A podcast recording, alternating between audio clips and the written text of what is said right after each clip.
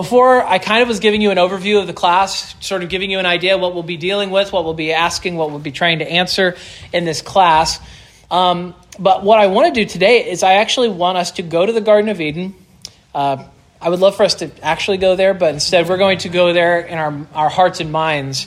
And we're going to look back at Adam and Eve as they existed before the fall. And so I want you to see something, though, as we look at the Garden of Eden.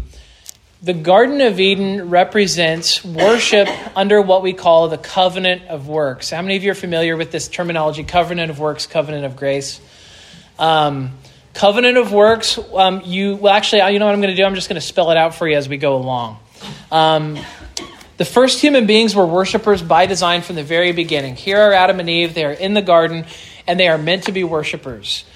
Um, and they are found in the Garden of Eden. And just as an aside, uh, think about where they're worshiping. They are in this garden, a place where who not just Adam and Eve dwell, but who else dwells in the garden? God is in the garden, right? God dwells in the garden. Um, do you remember? You know, the, the Jews were very slow to make images of things in heaven above or on earth beneath.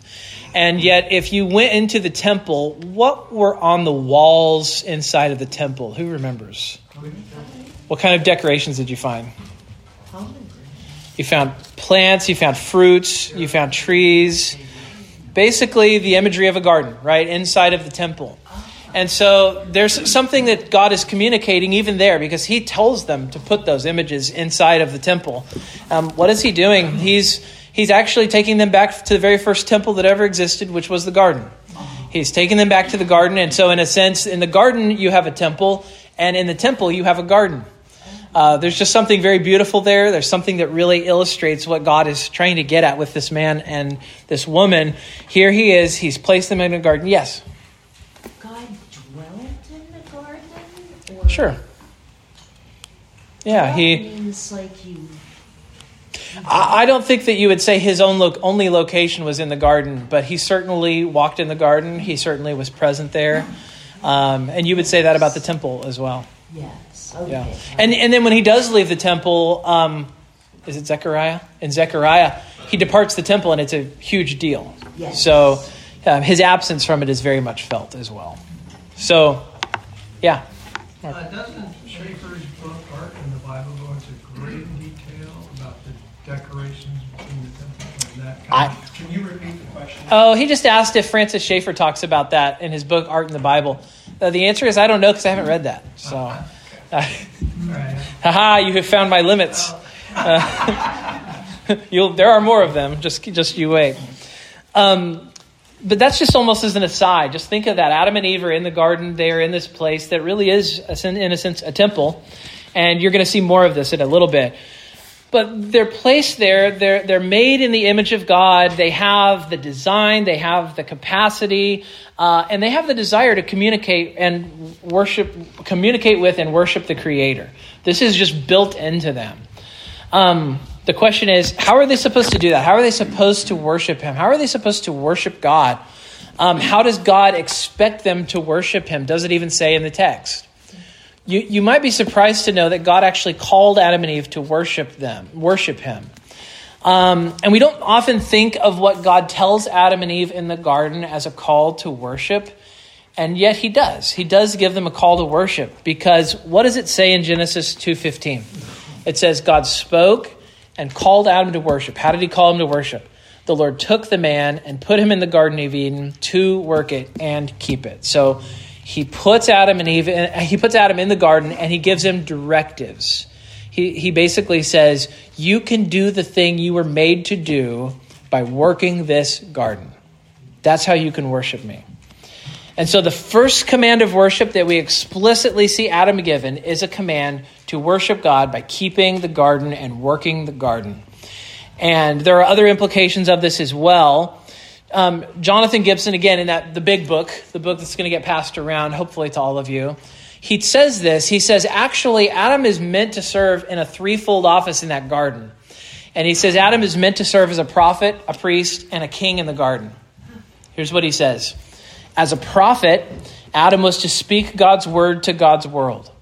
As priest, he was to guard God's divine sanctuary and mediate God's blessing to God's world. As king, he was to rule God's world. So he has these he has this greater task before him than I think we sometimes think of when we think of him as a garden, uh, as being in the garden. And then he said, as God's son, and in his specific roles as prophet, priest, and king, Adam was called to worship God through his word. When he says that, what he means is you're supposed to listen to what God told you to do and you're supposed to obey it. So God's word is like the thing that mediates his worship. He's supposed to worship by doing whatever it is that God tells him to do. So he's supposed to listen to the command, he's supposed to obey it, and then he's supposed to enforce it. He's supposed to enforce it in the garden where he's been placed. That is a mission. That mission is God's call to, for Adam to worship. Um, and then Jonathan Gibson says it like this He says, It was a call to adore and acknowledge the goodness and greatness of God, a command to know God and enjoy Him forever. That's what Adam is called to in the garden. He's being called to enjoy God, know God, and enjoy God forever. And all of this is part of the covenant of, that God makes with Adam, right? And it makes him different from the animals, right? Because he doesn't give the animals this command. Uh, it's something that makes Adam, of all the, the creatures of the garden, Adam stands out. Adam is different from all of them. And oftentimes, what we call that is we call it the covenant of works. Adam has been given a mission, and he will fulfill it if he does it. If he does what he's told to do, then he's going to fulfill the covenant of works. All of this, though, um, points to the fact that worship is achieved how? By obedience. He worships God by obeying. And now, when we talk about the garden, you know, I don't think we normally think of what happens in the garden as, as a liturgy, but in fact, Adam does have the first liturgy in Scripture. Uh, he's given a call to worship, and then what is he supposed to do? He's supposed to respond to that call of worship by obedience, by love, by devotion. And then what happens as a result? He may eat of any tree in the garden except for the one that's forbidden to him, right? He gets to enjoy this fellowship meal with God. He gets to be in the garden eating with God. And so, what we have right here, and what I've drawn out for you here, is the first liturgy that we have in the Bible. Uh, Adam is called to do these things. He's called to answer what God says. And then, guess what? He gets to dwell in peace in the garden, enjoying the goodness of what God has given him. Uh, and he does it alongside of the Lord. Um, He's born to be a worshiper. All of our worship, to one degree or another, throughout all of history, is going to follow this pattern. The, the rest of the time in this class, you're going to see that worship follows this pattern. God calls us, we respond, we enjoy fellowship with Him. And, you know, throughout the church, church history, uh, fellowship meal has been a way that that unity and that fellowship has been expressed. Think about it in the Garden of Eden. They're eating from the trees. In Israel, how are they doing it? They're doing it through the meals that take place at the sacrifice, right? When you give a sacrifice, these meals involve the priest and it involves the worshiper eating together. And the idea is you're eating in the temple, you're eating in the presence of God. You're having a fellowship meal with God, but what has to happen first for you to have that fellowship meal in the in the temple? A sacrifice has to happen. So we're going to get into the fact that our worship, this worship uh, liturgy has to be added to eventually, and we're going to talk about how it gets added to. Micah. I remember when I first heard this, it was, it was a big jump for me Yeah. to go from hearing um, Adam being told to tend and keep the garden to saying that's a call to worship. Because that's, that's not the not the language we today use for a call to worship generally.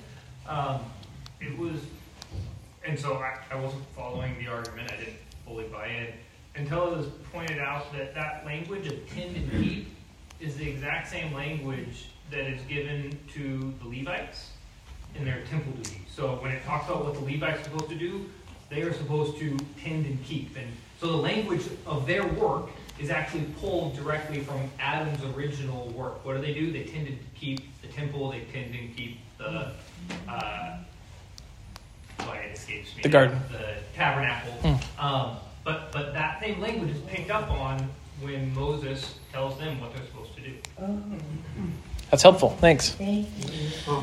Um, so So think about this. So this this takes place, of course, in the garden. It takes place in Israel in the temple. And now, how do we enjoy this? It takes place when we have the Lord's Supper. So this is something that persists. This this pattern is something that still persists. Um, so this forms the skeleton of worship. This forms the skeleton of how God's people end up worshiping from Adam all the way up to Revelation. Um, and so hopefully we'll continue to see that as we go through this class. But one of the things that, of course, we know is that this worship is interrupted, right? Um, you, you're in Eden, and we do not know how long Adam and Eve enjoyed the fellowship that they had with God in the garden, but we do know eventually that it, that it gets broken. What happens? The serpent comes into the garden and he introduces a foreign and counterfeit worship, the kind of worship that never entered into God's mind that they should do. And Satan says, Listen to me, not God. And so, what do they do? They listen to this call to false worship. The serpent gives them an alternative liturgy that still remains in the world today. And what is his liturgy? His liturgy is, you know, live your truth, be who you want to be, exalt yourself, love yourself over God, and Adam and Eve buy it hook, line, and sinker. Uh, they yes, John. I like the skeleton. I, you know, from my perspective, that's the first I've you know the, the first I've heard what what you're saying about worshiping or called to work and be obedient. But that skeleton to me is just it's amazing because without that skeleton, it's been missing forever from my perspective. And wow, that's just, that's really cool. I'm glad. Anyway. I'm glad. Light bulbs. Well, yeah. Light bulbs. Yeah. Light bulbs for me too, by the way. That's why I found that book so helpful.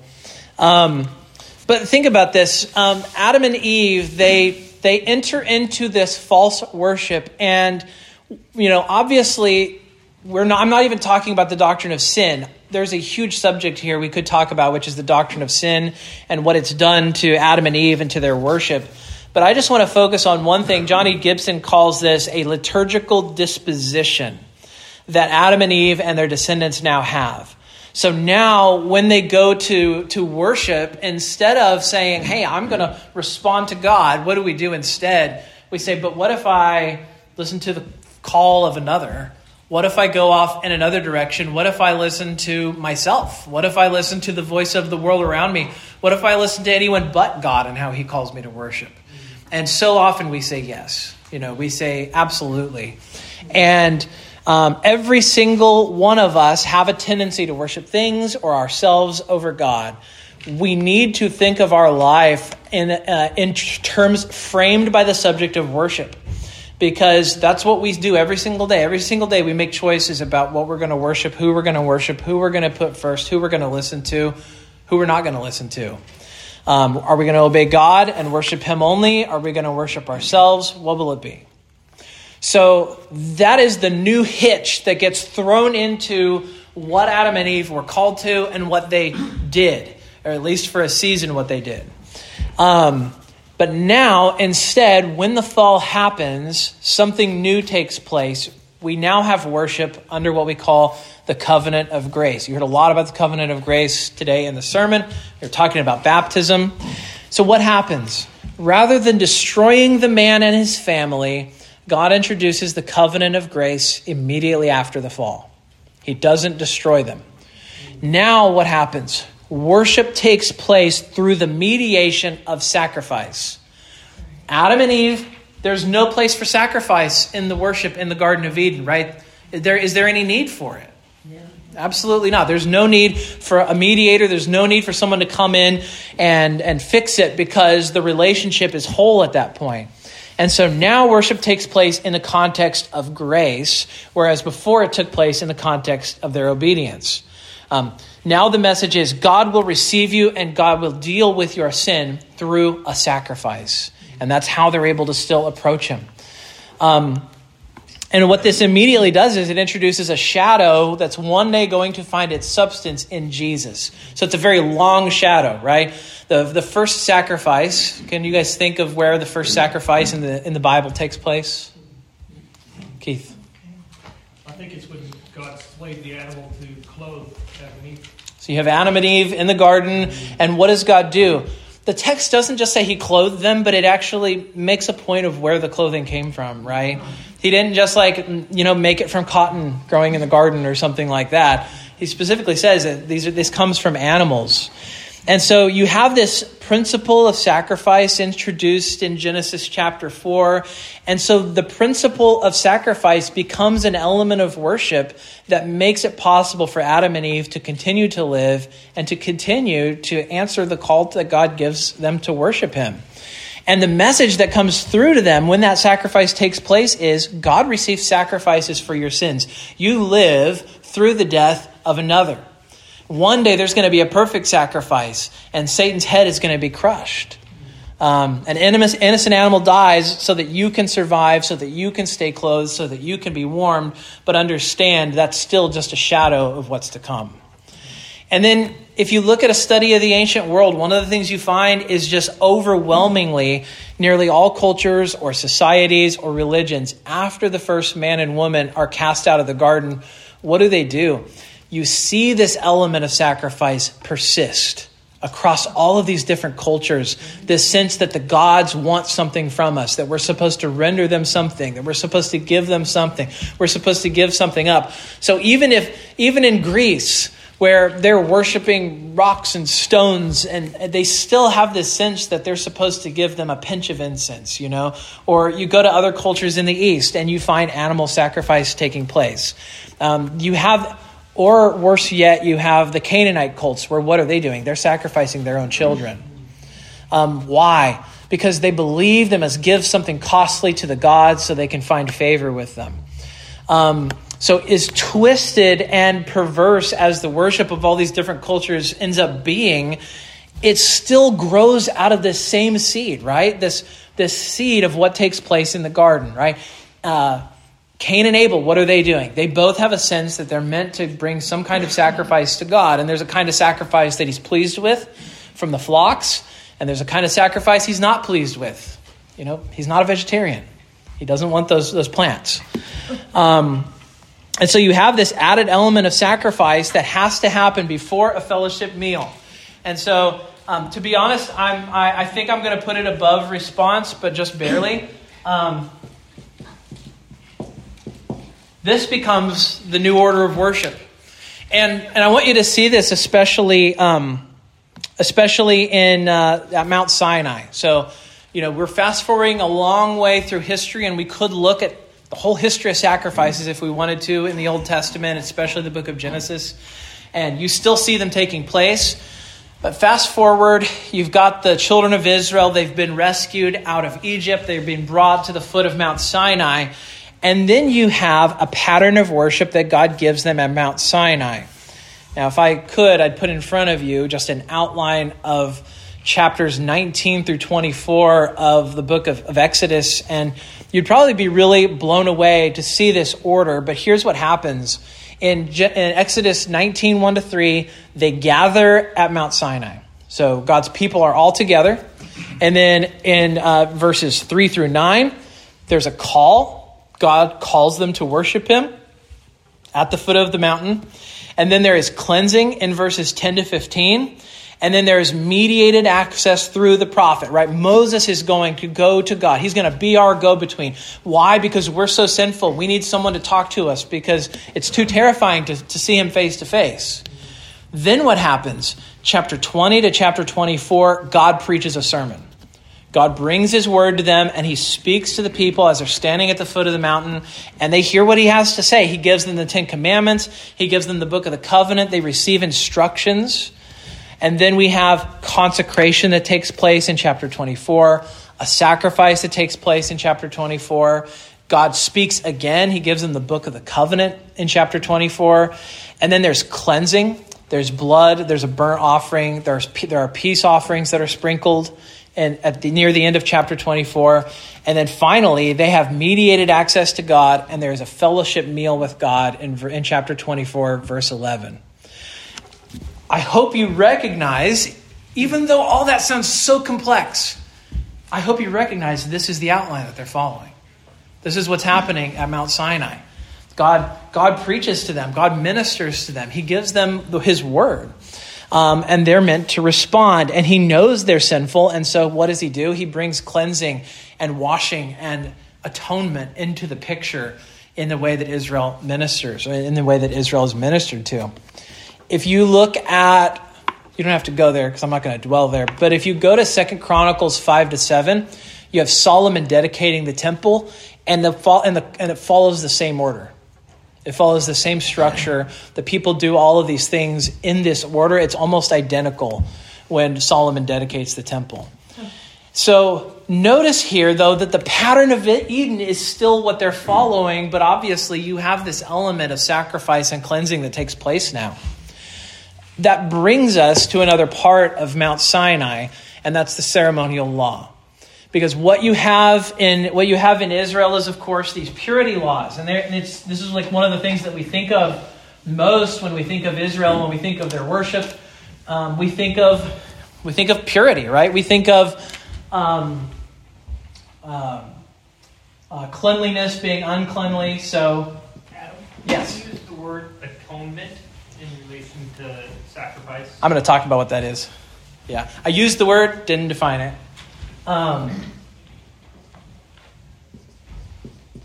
if this was a big board, I would just draw another arrow, but instead I'm going to do this. so um, in Israel, um, think about this Adam and Eve were never afraid of being impure, right, before the fall. You know, they're, they're in the garden with God, and there's no thought about what's holy, what's unholy, what's pure, what's impure. There's, they're, just, they're just there and they're just meant to live with the Lord. But then you get to Leviticus 10:10 and it teaches us that after the fall, animals, objects and people can be in one of three ritual states. They can be impure or they can be pure or they can be holy. Everything is one of these things. And um, ritual impurity needs to be removed so purity can be restored impure things defile holy things. So if something is impure, if something is unclean, I'm using those words interchangeably. If something is impure or unclean, it can't come in contact with a holy thing. If it does, then it defiles the holy thing. And so someone can be pure and partake of the fellowship offerings, which are holy, as long as you're pure. As long as you're not impure, you can participate. Do you see what I'm saying? So we're, the, you know, the Old Testament is very much structured around, the ceremonial law is structured around how can we stay in this state so that we can come into contact and fellowship with God. That's what, that's what the book is constantly talking about. And then if you read Leviticus, guess what? There are so many things that can bring you over here. So many things that just happen in the natural order, even. Sometimes stuff that's not even moral. A woman menstruating, impure, right? She didn't do anything morally wrong, but it's still, it's just a part of life in this fallen world, and so it's going to interfere. Um, but to participate in a holy thing, you have to be purified. Holy things and pure things are made impure by contact with that which is unclean. So, if you something is made unclean, it needs to be made clean. It needs to be purified by a sacrifice. And so, God in His law, what is He doing? He's consistently infusing in Israel this sense of just how impossible it is to keep yourself clean and keep yourself pure from sin. Um, he is consistently demonstrating for Israel this need to be washed from uncleanness, to be forgiven for your trespasses. How can a holy God dwell in Israel's midst? How could they dare to approach him for anything, let alone worship? The answer I've already raised it, I've already talked about it, but now we're going to talk about it a little more. Um, by the way, I'm just barely skimming the surface. Um, we probably could do a whole class on Leviticus, and it would be extremely eye opening. Um, but the answer is atonement. The Hebrew word for this is kippur. So, um, Yom Kippur, the Day of Atonement. If you've ever heard of Yom Kippur, that's the Day of, the, of Atonement. That's what, that's what Kippur means. It is a sacrifice on behalf of a guilty party to an offended party. It's a sacrifice from a guilty party to an offended party. In whole or in part, the sacrifices were burnt on the altar, and the intention was to turn away the wrath of God and to honor the Lord as a form of worship. So giving these sacrifices was a form of worship. It was one of the elements of worship. Um, the thing you should understand and appreciate is that all of the sacrifices, and we're going to, I'm going to very briefly address each of them, but all the forms of sacrifice that you had in the Old Testament find their ultimate conclusion in Jesus. So you could actually look at all of these sacrifices that I'm about to mention, and you would see how they terminate in Christ, that they take us to Jesus and he fulfills them. So, one book that I think is great, I think it's very helpful. Uh, I don't know if it's still in print. This looks so old that I can't imagine it's still in print, but maybe they're still making it. Uh, I hope they are. It's Oh Come Let Us Worship. It's by Robert Rayburn. There's a Robert Rayburn in the Pacific Northwest Presbytery. This is his father. So this is Rob Rayburn Sr. And this is a wonderful book on worship, and it's still great. Uh, I really don't see any need to write a new one. They, they just need to print this and give it out to everybody. So I'll send that around. You can take a look at it. But in there, he goes through the different sacrifices and he shows how each of these sacrifices points to Jesus. Uh, I'm not going to do that. I'm just going to skim by so we can keep the keep the um, the pace going. But the first kind of offering that we we have is in Leviticus one, and it's the burnt offering. Uh, the purpose of the burnt offering is atonement. Uh, it is to restore the relationship between the worshiper and God. Uh, the uh, assumption of the atonement, the assumption of the need for atonement, is that our sin separates us from God, and we need to have that relationship restored. So, how do you do it in Israel? You take your sacrifice to the temple, and the priest kills it, sprinkles the blood, and then there is a burnt, there's a burning that happens. Really, it's cooking, right? They're cooking the food, um, they're cooking the whole thing on the altar. Um, the sacrifice gets split up. Some of it gets shared with the priest, some of it gets shared with the worshiper. Um, but that's the way that burnt offerings were done. Um, think of it as food. I mean, they season it too. I mean, there's it's it's cooking. Um, there's a meal offering. Some some of these have more than one name. Um, the grain offering is another one. You might have heard this one called the grain offering, and it's basically let's bake some bread. Um, that's what they do. They bake some bread. Uh, they bring it in and they give some to the priest, who, which he eats. Um, this goes along with a burnt offering. So if you're giving a burnt offering, you also bring a grain offering too, or you can bring a grain offering. Um, and it, it, actually can accompany any of the offerings that are given. And so the purpose of this is to sort of highlight the offering. Like I'm bringing this offering and I'm kind of I'm improving it. I'm making it more. I'm adding something to it. I'm amplifying the, the offering that I'm giving. And so what am I doing? I'm bringing some bread to go with the meat. Um, there's also a peace offering. Um, the peace offering is shared between the worshiper and his fellow Israelites. So there's this is very much sort of there's there, there's hints of the, the Lord's Supper here. There's hints of the meaning in the Lord's Supper here, where there's not just a vertical restoration between us and God, but also I'm sharing it with others too. That's what the peace offering was. Um, by the way, this is Leviticus 1 through Leviticus 6. If you just read Leviticus 1 through 6, you can get more on each of these if you'd like. Um, there is the peace offering or the sin offering. What was this for? This was for atonement for a specific type of sin. Um, and it also offers a metaphor for, for purification. So there are a few purposes to this offering. And then finally, there's a trespass offering. What was the point of that? Well, another name for this is the reparation offering. Um, it was atonement for specific types of sin, a metaphor for compensation for wrongdoing. Um, so you're you're basically saying, Lord, I'm repaying something. I'm repaying some way that I trespassed another person uh, or against the Lord Himself. Um, but so you can see these offerings have a lot of purposes for a lot of different reasons, given during a lot of different seasons. Um, but here's the thing: the prophets are constantly reminding Israel that the offering itself was not of value if it wasn't accompanied with a contrite heart. Right? That's what they keep going back to them. They keep saying, uh, I hate your offerings. Your offerings stink because you're just giving them and then you're going out and, and sinning and you're acting as if I don't really matter. Um, you're supposed to be sorry, but I don't see the fruits of repentance in your life, Israel. And so God is looking deeper and he's looking past just the sacrifices to what they mean and whether they mean anything to the to the worshiper. And this is a lesson for Christians today, right? Um, our liturgy, our singing songs, um, these things are important, but we shouldn't just settle for that. We shouldn't just settle for, well, I said the words, I showed up, I stayed for the sermon.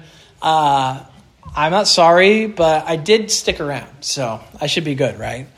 And I think God would warn us and say, Do you love me, or, are you just here because you think you're supposed to be?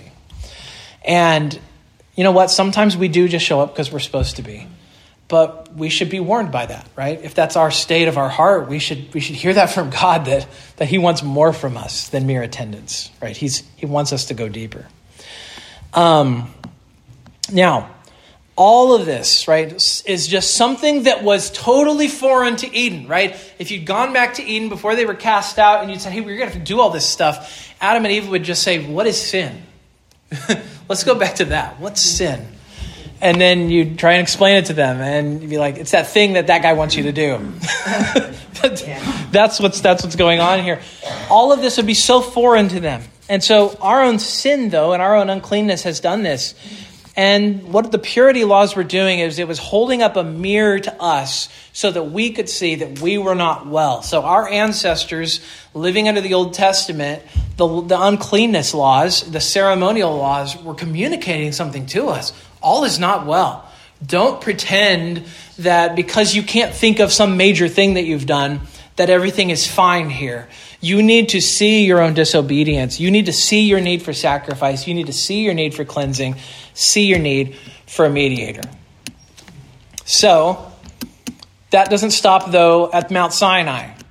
Um, what happens? There's a spiral of idolatry in Israel. Let's see if I can do this in the next five minutes. I think I might be able to. Um, the long story short, the story of Israel is a very disappointing story. Um, God receives the worship of Israel and, and even worship in the tabernacle and worship in the temple because he had, it was a gracious arrangement. Um, just know that they did not have a 50 50 relationship between God and Israel, where, where Israel's giving and God's giving, and we're all working together here. Um, think of the history of Israel as God dragging the most disappointing people on the face of the planet through a desert into a place where he calls them to worship and then they, they don't even really want to do it and he, he's picking them up like weekend at bernie's and he's saying okay now you're gonna is anyone a weekend at bernie's reference? Um,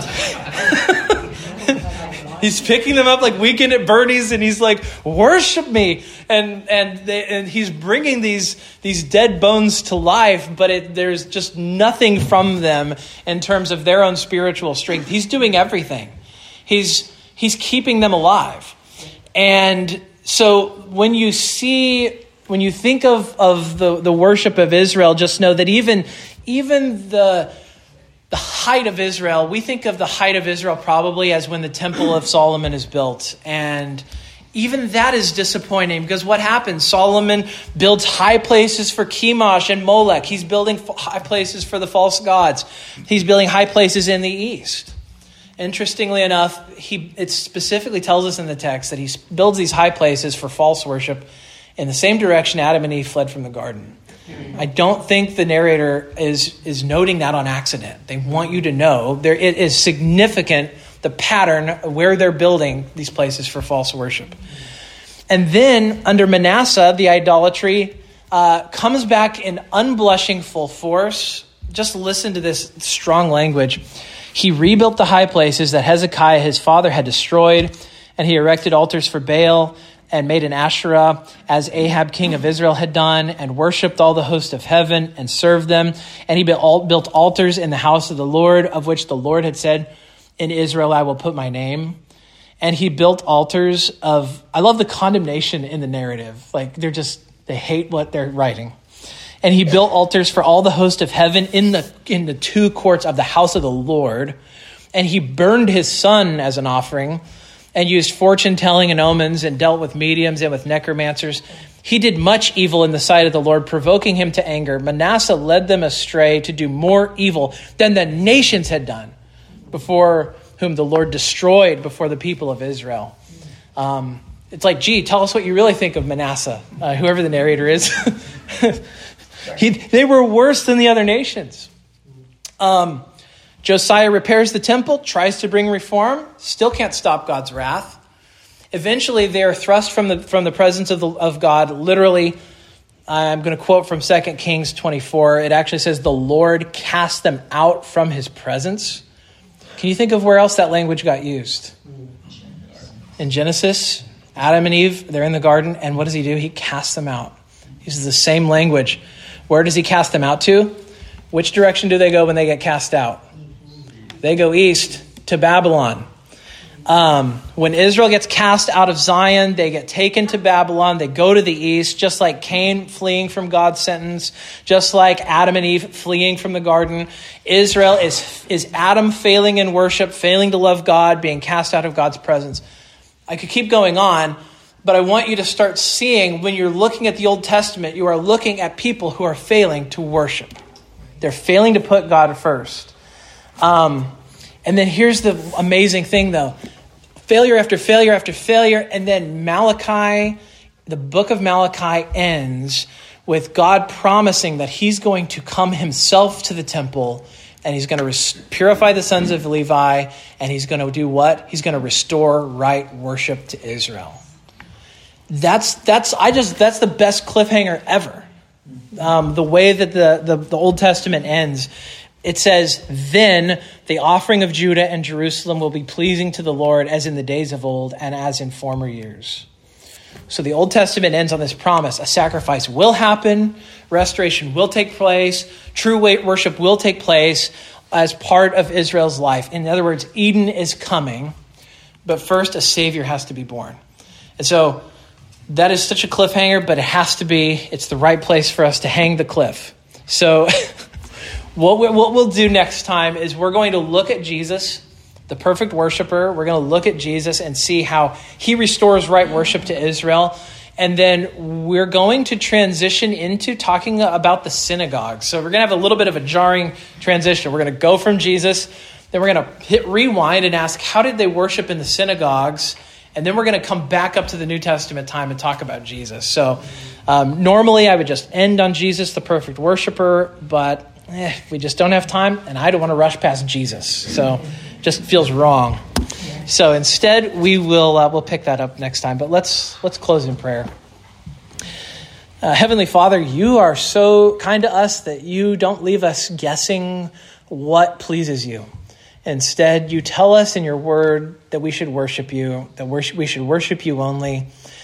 I pray that we would love your glory and that we should that we would love your worship and that we would that we would despise that what lacks in us, the things in us that miss your worship, the things in us that don't obey your call to worship.